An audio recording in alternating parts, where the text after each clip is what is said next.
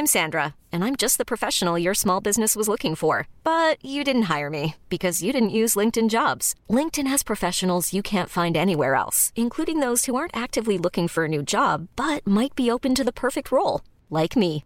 In a given month, over 70% of LinkedIn users don't visit other leading job sites. So if you're not looking on LinkedIn, you'll miss out on great candidates like Sandra. Start hiring professionals like a professional. Post your free job on linkedin.com/achieve today.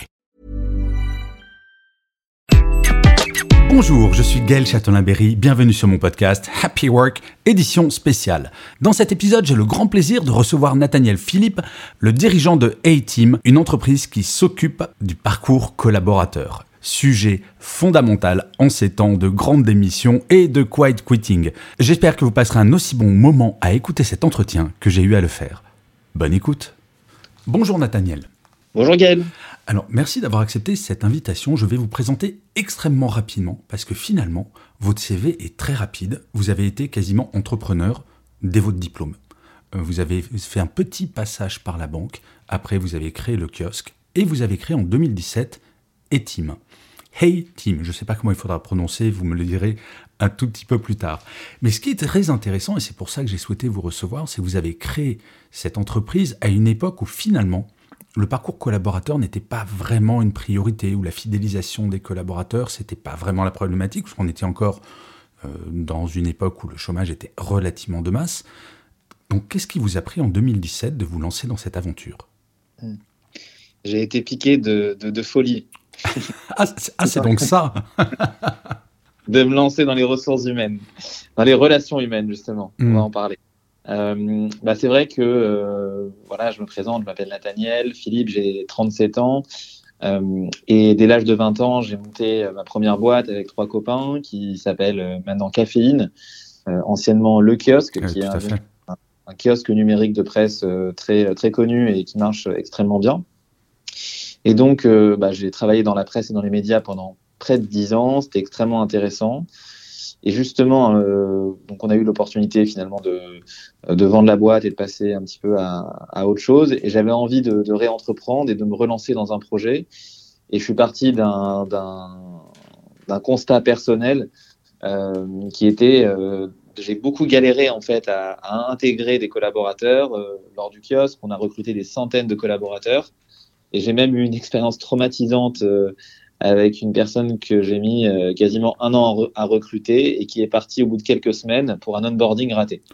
Ah oui, donc en fait, vous, vous avez vécu ce que vivent les entreprises en 2023, mais en 2016 ou 15. Exactement, exactement. Et ça m'avait un petit peu traumatisé.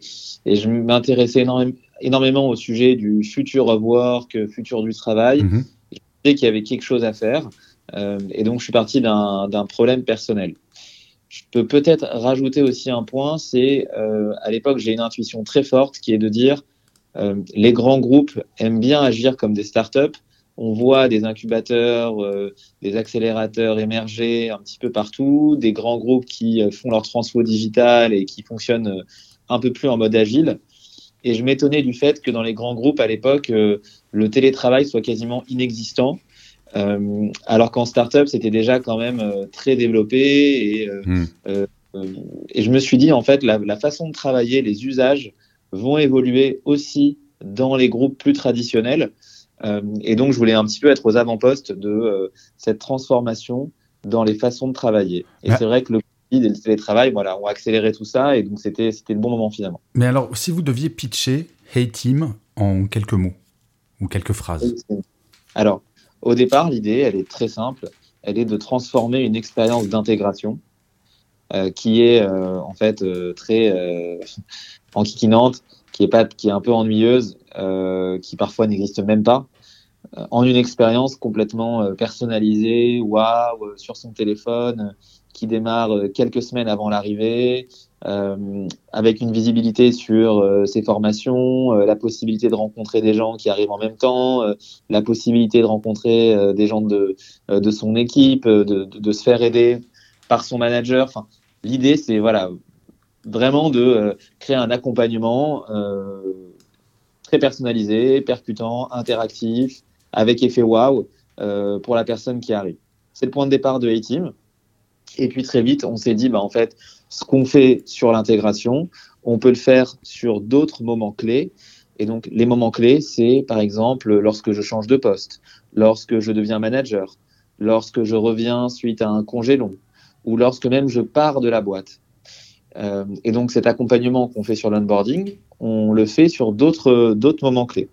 Et ce que vous appelez donc le cross-boarding, c'est le changement de poste au sein d'une même entreprise, j'imagine. Exactement. Exactement. C'est vous qui l'avez inventé ou c'est un vrai terme? Euh, Alors, j'aurais peut-être pas la, euh, la présomption de dire qu'on l'a inventé, euh, et, mais c'est un mot un petit peu RH, voilà, dans le jargon de la famille des X-boarding. Donc, on a l'onboarding, cross-boarding, reboarding, hmm. off-boarding. On va même parfois parler de learn-boarding autour d'une expérience de formation qu'on peut également intégrer via un parcours. Donc voilà, l'idée c'est finalement de créer ces parcours personnalisés euh, qui deviennent de plus en plus fréquents. Et, d'ailleurs maintenant notre étape c'est d'être de, plus en plus dans le quotidien des collaborateurs, de dépasser les moments clés et d'accompagner des populations spécifiques comme les alternants et les managers. On, pourra, euh, on pourra en parler. Donc voilà en gros le, pitch, le pitch de, de, de A-Team. Euh, et je peux rajouter peut-être un point, c'est euh, euh, également la conviction. on parle de relations, de ressources humaines, mais pour nous, c'est vraiment les relations humaines en fait. Mmh. Et, et, donc, comment est-ce qu'on peut créer ce, ces relations à la fois avec l'entreprise, le manager et entre collaborateurs? Et c'est ce qu'on va vraiment activer avec l'outil par rapport à des outils plus admin, plus SIRH, plus classiques, euh, qui répondent moins aux enjeux euh, actuels. Alors aujourd'hui, vous avez, euh, si j'ai bien, si bien tout lu, 61 000 collaborateurs accompagnés. J'imagine que la pandémie a eu un impact énorme sur votre activité ou je me trompe? Bah en fait, ça a été un game changer, comme on dit pour nous, tout simplement parce que on est passé d'un onboarding physique à un onboarding digital. Et donc, le, ça a digitalisé le, processus d'intégration, puisqu'il y a eu le phénomène d'intégration à distance. Et donc des gens qui ne se posaient jamais la question euh, de comment intégrer un collaborateur, ou alors qu'ils le faisaient de manière naturelle sans s'en rendre compte, se sont du coup retrouvés à véritablement penser ou repenser leur process d'intégration. Donc pour nous, ça a été un point de bascule, un point de bascule dans l'entreprise, euh, puisqu'on est passé en quelques mois, euh, voilà, enfin on a eu une explosion du, du nombre de clients et euh, ça nous a permis de signer euh, des PwC, des Decathlon, Maïf, hmm. voilà SNCF, Veolia, Plastic Omnium, Ubisoft, enfin voilà, énormément de grands comptes avec lesquels on travaille. Et, et c'est vrai que bah, avant ça, on était positionné, la boîte existait depuis 2-3 ans. Et finalement, euh, bah, la, R&D, euh, tout ce qu'on a mis en place en termes de recherche et développement, on a capitalisé sur ça pour être prêt euh, au bon moment. Mais alors, j'arrive moi dans ma boîte et on m'apprend que je vais, je, vais, rester en télétravail pendant un temps. Ça se passe comment avec A-Team Qu'est-ce que ça m'apporte en tant que nouveau collaborateur? En tant que nouveau collaborateur, très concrètement, ça peut vous envoyer des petits messages, des petites communications euh, qui vont vous dire voilà, euh, voilà tel document, voilà les valeurs de la boîte, voilà les différents process. Donc déjà par rapport à l'entreprise, on va euh, vous donner un certain nombre euh, l'histoire, euh, le comex. Euh, vous voyez, donc c'est vraiment vision entreprise. Mmh va avoir une vision plutôt euh, équipe. Donc, par exemple, voilà, dans mon équipe, euh, qui, avec qui je vais travailler. Euh, d'ailleurs, mon manager, il peut fixer mes premiers objectifs. je peux avoir mes objectifs, je peux avoir mes one-to-one. je peux bah, finalement retrouver l'ensemble des interactions avec mon manager, qui peut ajouter des plannings, des événements, vraiment un planning d'intégration, par exemple. Et puis après, je vais avoir le lien plutôt avec euh, les autres personnes de la boîte. Donc, par exemple, je peux avoir la notion de promo où euh, je vais pouvoir interagir avec des gens qui arrivent en même temps que moi. Mhm. Euh, là, les gens vont se présenter. On peut faire un petit café, vous savez, le petit random coffee, petit café virtuel. et puis aussi, au niveau de l'équipe, bah, par exemple, je peux savoir telle personne est compétente sur tel sujet et euh, dans mon intégration, elle va m'accompagner euh, pour me former sur, euh, je sais pas, je suis dans les équipes marketing, sur euh, tout ce qui est publicité payante ou communication digitale. Et donc l'idée, c'est aussi soulager un peu le manager et faire jouer le lien entre les collaborateurs pour les aider à se, à se former. Je comprends. Mais ce, qui m'étonne, Nathaniel, c'est effectivement l'avènement du télétravail a dû avoir un impact, mais est-ce que le fait que le rapport de force entre les salariés et les entreprises se soit quand même largement inversé, en tout cas c'est ce que me disent beaucoup, beaucoup, beaucoup de DRH, est-ce que la problématique de l'intégration, de la fidélisation, finalement, euh, c'est pas ça qui va, euh, qui va vous faire euh, devenir un incontournable?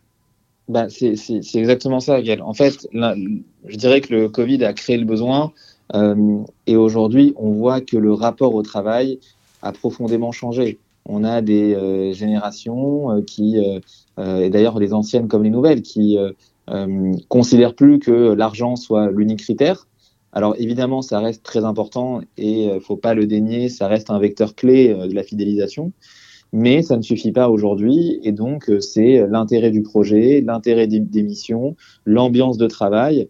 Et donc comment est-ce qu'on peut travailler cette fidélisation? C'est justement bah, tout l'intérêt d'un outil comme celui-là, et on voit la vertu de l'intégration justement sur la fidélisation qui marche très bien. Et l'idée, c'est de pouvoir trouver un petit peu des, idées, des, euh, des, façons de faire pour accompagner les RH euh, dans cette euh, logique de fidélisation, mais au-delà de l'intégration, une fois que cette première étape est passée.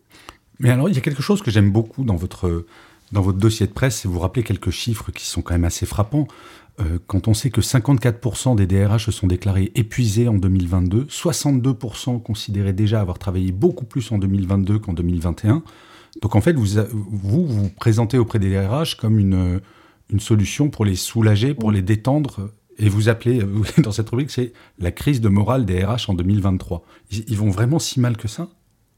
En fait, moi, je parle souvent euh, d'expérience collaborateur, mais, mais, pour moi, l'expérience collaborateur, elle intègre aussi l'expérience des RH. Bien sûr. Et ça, il ne faut pas l'oublier. Euh, je ressors là ce matin euh, justement d'une conversation avec une grande banque où ils étaient une dizaine de DRH et leur besoin, c'est justement de soulager aussi les équipes RH. Il faut savoir que les équipes RH, en fait, leur rôle a profondément changé. et en fait, elles sont, cette fonction est devenue stratégique pour mhm. supporter la croissance de l'entreprise et extrêmement complexe avec euh, les phénomènes de grande démission, de quiet quitting, de changement des attentes des nouvelles générations, de euh, ce rapport de force que vous évoquiez. Donc, on a un métier qui s'est complexifié. Euh, et donc, l'enjeu, c'est aujourd'hui comment est-ce qu'on peut les soulager, comment est-ce qu'on peut répondre à leurs besoins? Et ça passe forcément par de la productivité, du gain de temps. Donc c'est pour ça que dans l'outil, on va retrouver des fonctionnalités comme euh, euh, des signatures de contrats de travail, de la fourniture de pièces, euh, des systèmes de validation qui sont importants, des formulaires, etc., pour justement aussi bah, les soulager et avoir quelque chose de plus agile, de plus simple à déployer que des outils RH un peu plus classiques sur lesquels ils n'ont pas forcément la main et gérés par des euh, intégrateurs ou des sociétés externes. Ok. Alors, il y a un point qui m'intéresse euh, aussi également. Je me rappelle à l'époque, euh, à l'époque où j'étais encore en entreprise, donc c'était c'est un temps que vous ne pouvez pas connaître, vous êtes trop jeune, Nathaniel. l'offboarding, ça se traitait au mieux avec un pot de départ et au pire avec une poignée de main avec son manager quand il avait le temps. il est clair que l'offboarding, bah, du fait de la grande démission, justement, vous en parliez, il y en a de plus en plus qu'est-ce que vous apportez concrètement dans un offboarding? Alors c'est une question, euh, c'est une excellente question. Et l'offboarding, ça devient un sujet qui monte énormément dans la qualité de l'expérience collaborateur, parce qu'en fait, il y a l'expérience de la personne qui part, mais il y a aussi l'expérience vécue par les autres qui restent. Mhm. Euh, et en fait, elle est, elle est importante parce qu'elle, elle, pour l'entreprise, c'est finalement comment je traite ceux qui partent et quel message j'envoie à ceux qui restent. Euh, et finalement, le phénomène de considération, de reconnaissance, euh, tout ça est hyper important aujourd'hui. Et donc, soigner un, un départ, euh, c'est envoyer un message très fort, à la fois à celui qui reste, mais aussi, enfin, à celui qui part, mais aussi à celui qui reste. Et donc, concrètement, une solution digitale sur le départ apporte énormément de choses. On a déjà la notion de process. On va pouvoir euh, s'assurer de mettre en place un parcours avec des étapes, des jalons, donc euh, euh, rendre les clés, rendre l'ordinateur, euh, clôturer les accès, signer tel document. Ça paraît évident, mais encore une fois, j'ai des expériences de personnes que je connais qui me disent je pars de cette boîte-là, de grands comptes, et personne n'est au courant. Je ne sais pas quoi faire. Ça fait maintenant plus de trois mois, j'ai toujours pas reçu mon solde de tout compte. Et c'est vraiment un parcours du combattant. Euh, Où je suis parti de ma boîte, euh, j'ai leur ordinateur portable, ils me l'ont jamais demandé. Ouais, bah ça c'est voilà. Peut-être que c'est un cadeau, peut-être que c'était un cadeau euh, non voulu. Mais comment est-ce que vous arrivez à partir d'un départ? Parce que ce que vous dites entre les lignes, enfin plus qu'entre les lignes, c'est qu'à partir d'un départ, ça peut servir d'outil de fidélisation. Comment ça Comment vous pouvez faire ça? Bah, en fait, il y a plusieurs leviers. il, y a la donc, il y a la personne qui part, et donc grâce à l'outil, c'est déjà fluidifier son parcours, mhm. fluidifier les administrative, récupérer son feedback sur pourquoi il part, comprendre les raisons de sortie et en même temps euh, pouvoir aussi gérer la passation avec le manager pour la personne qui le remplace ou pas. Donc s'assurer qu'il y ait une passation qui soit bien faite et c'est en même temps garder le lien avec la personne qui part, ce qu'on appelle la notion d'alumni, euh, d'alumni, euh, d'anciens. Mmh. qu'on peut intégrer dans l'outil. Et donc l'idée, c'est potentiellement de se créer un vivier en anglais talent pool, euh, grâce à grâce à l'offboarding, pour qu'une fois que la personne parte, on peut la ressolliciter sur des nouvelles offres, euh, hmm. sur de la création, et qu'elle soit véritablement un ambassadeur. Un autre point important euh, dont je parle, que je, que je mentionne souvent, c'est les entreprises sont notées comme des restaurants, comme des hôtels. Bien sûr. ils tapent leur nom sur Glassdoor. Et donc, comment je crée un ambassadeur Comment je crée une expérience pour la personne qui part pour qu'elle euh, donne, pour que ça lui donne envie de recommander, d'écrire euh, et de noter mon, entreprise. Donc, on a ce levier euh, au niveau du collaborateur qui part, et puis ceux qui restent, là aussi, on a parlé de reconnaissance et de, face, de considération. Donc, ça donne énormément d'infos sur la façon dont l'entreprise traite, traite ce sujet-là. Et c'est vrai que les gens disent être assez impactés par les départs, euh, c'est une étude qu'on a menée où euh, euh, voilà, il y a un salarié sur deux qui pense que l'entreprise gère bien le départ. Il y a huit managers sur 10 qui disent ne pas forcément. Enfin, pardon, il y a plutôt oui un tiers des managers qui disent ne pas être assez formés pour gérer justement les, les départs. Et on a même une personne sur deux qui disent que ces départs ont altéré leur lien avec l'entreprise. Hmm. Donc on voit fait que la, que, que, ce, que la, la, notion de départ, euh, elle est très impactante sur, euh, sur ceux qui restent. Et, c'est un process qui n'est pas à négliger. Et on le voit, nous, au niveau des demandes clients, c'est un parcours qui, euh, connaît une croissance très forte. Oui, j'imagine. Et est-ce que vous sentez que la tendance 2022, où on a découvert un peu avec la surprise la grande démission, en disant Oh là, tiens, c'est euh, le chômage de masse, c'est pas forcément pour toujours en France. Est-ce que vous sentez cette tendance durable dans les prévisions des DRH Est-ce que ça se stabilise? Il y a quand même beaucoup de violence pour les DRH, malheureusement, où ils découvrent qu'un salarié qui vient d'arriver peut démissionner pendant sa période d'essai. Alors que moi, je fais partie de cette génération qui fêtait ça avec les potes. Ça y est, je suis confirmé. Maintenant, c'est plutôt le manager qui fait ça. Ça y est, il a confirmé. Est-ce que vous avez euh, l'impression que cette tendance perdure ou ça commence à se rééquilibrer un peu?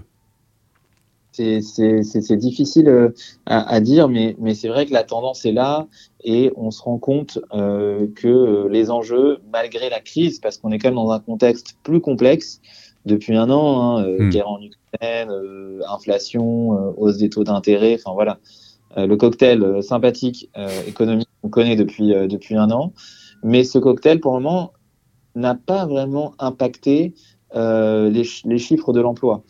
C'est-à-dire qu'aujourd'hui, en termes de nombre d'emplois créés, en termes de taux de chômage, on est encore sur des niveaux records. Hmm. on a des industries qui sont impactées, comme euh, je pense le secteur de la technologie, ou peut-être euh, l'industrie, euh, la, construction pour liée à la hausse des matières premières, ou à la fin du financement des, boîtes technologiques.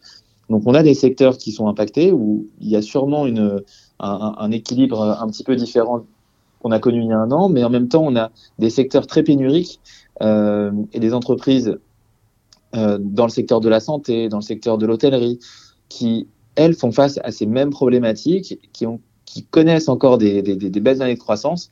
Euh, et donc, on voit que ces enjeux de fidélisation, finalement, qui sont très résistants au contexte économique. Et on n'est qu'au début hein, de ces enjeux.